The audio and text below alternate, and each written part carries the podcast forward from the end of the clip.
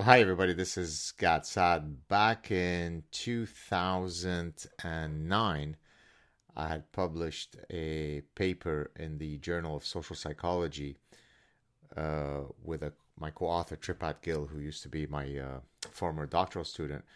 Uh, the title of the paper was Self Ratings of Physical Attractiveness in a Competitive Context When Males Are More Sensitive to Self Perceptions Than Females and I'll put the link to the paper uh, in the description of this uh, clip. And in the paper, what we were basically looking at is uh, how self perceptions of one's physical ratings might affect how they play in a, behavioral economic game. Specifically, some of you may have heard of the ultimatum game. The ultimatum game is where you bring in two people to the lab, uh, persons A and B, you give, let's say, person A $10 and you tell them you can offer to split this money with person B in any way that you want. Uh, person B has two choices. They can either accept your split or if they reject it, you both get nothing. So, what do you want to do as a split?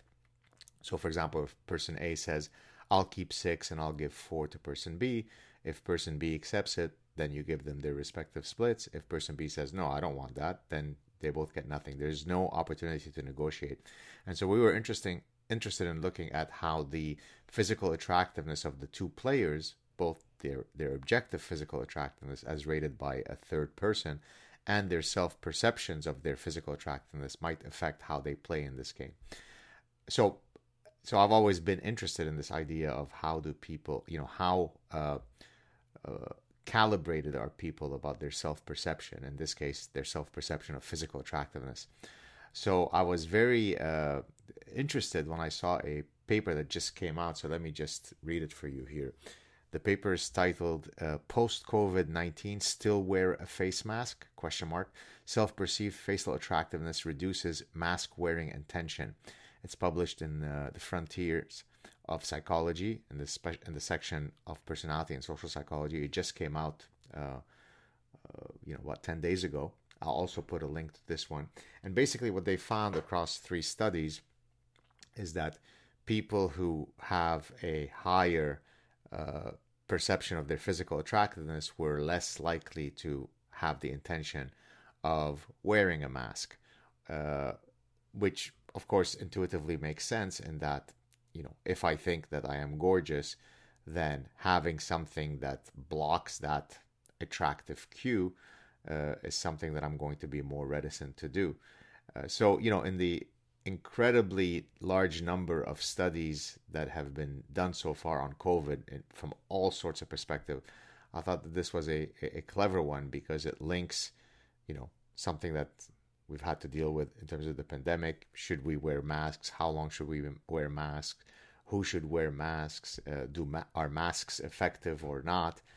Uh, I recently, as you know, had uh, Paul Offit on my show, who is a virologist. It was the second time he was on, and uh, he was arguing that oh, you know, masks are effective, which of course caused a lot of people who watched our chat to to be unhappy. They thought that I should have maybe uh, challenged him a bit more uh, forcefully. But in any case, uh, this is a really cool paper because it demonstrates that, uh, you know, for purposes of uh, uh, possibly vanity, people are more reticent or more likely to be willing to cover their faces in this case in the context of a pandemic. So there you have it.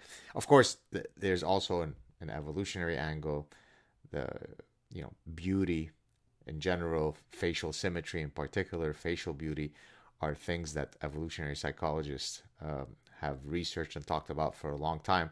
So, in any case, this is one of those cool studies that uh, I think is receiving a lot of attention because it's at an, at the intersection of many uh, disciplines: COVID, pandemic, uh, beauty, facial symmetry, evolutionary psychology, and so on. Hope you're having a great weekend. Talk to you soon. Cheers.